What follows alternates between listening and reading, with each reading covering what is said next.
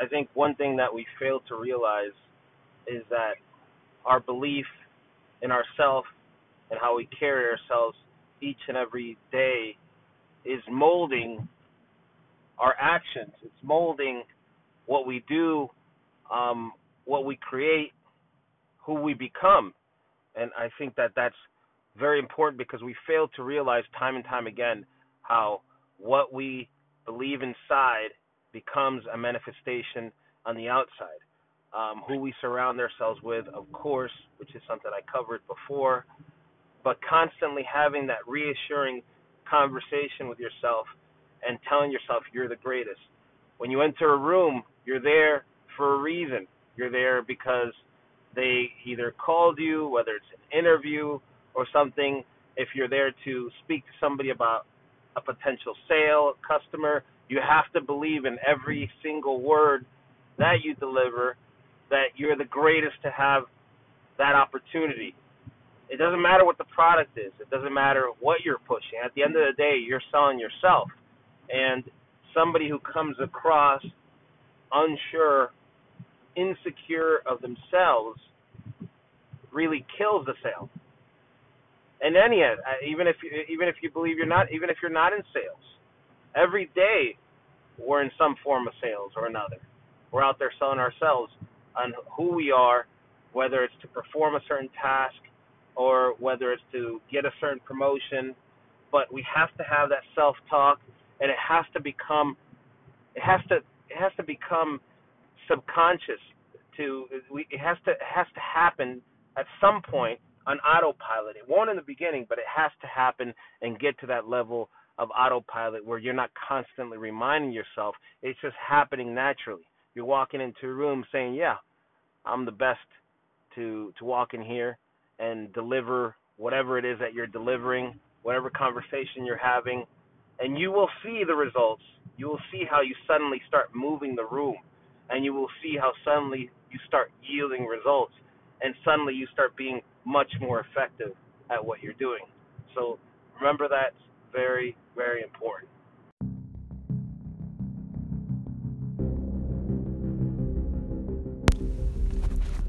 I am going to touch on a very fucking important topic.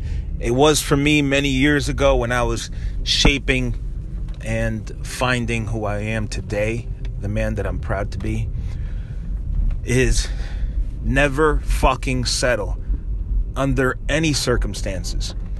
No one's pinning you down and telling you to settle in your fucking career, in your life. And if they are, or if you think they are, or if you're allowing them to, you cut that shit out. And most of the time, we don't even notice. We let these people uh, just take, allow them.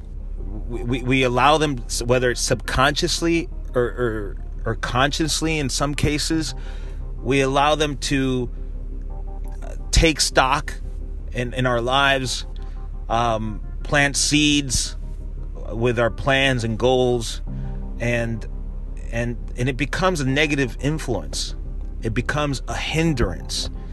It becomes an unnecessary obstacle right because in life we have to deal with obstacles that's inevitable every single day we're going to deal with obstacles but why allow people to bring unnecessary obstacles into your life and adding difficulty when you're trying to achieve something, when you're trying to be great, when you're trying to succeed.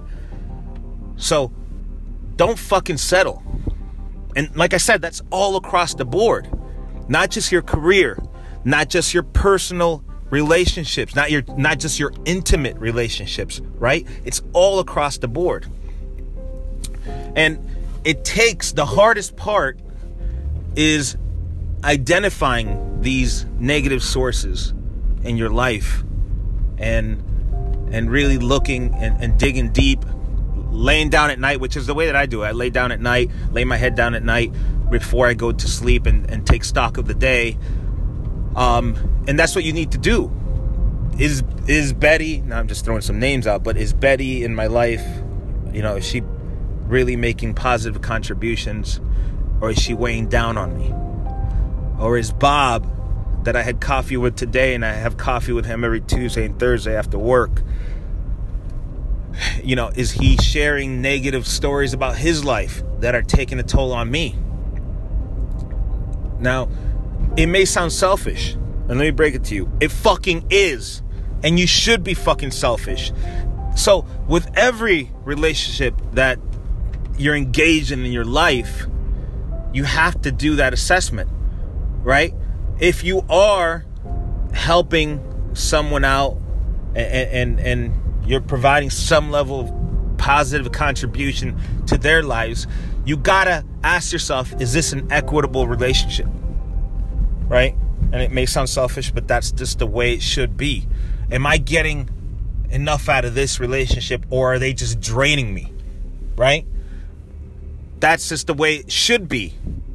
Because everything in our lives is going to influence us everything in our lives that, that, that we're consuming, whether it's visually or any other way, it's go, either going in the red column or it's going in the black column, right? It's a positive or negative on the balance sheet.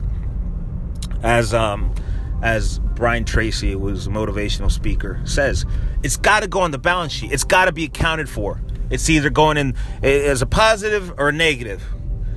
So you got to you got to take stock of the day and, and, and you know figure out you know is Bob is, is, is he going on the negative sheet far too often, right? On the negative side of the sheet rather. Um, so you got to find that balance because if these people are fucking draining you, then what are you doing? You're settling. You're settling for these negative relationships in your life.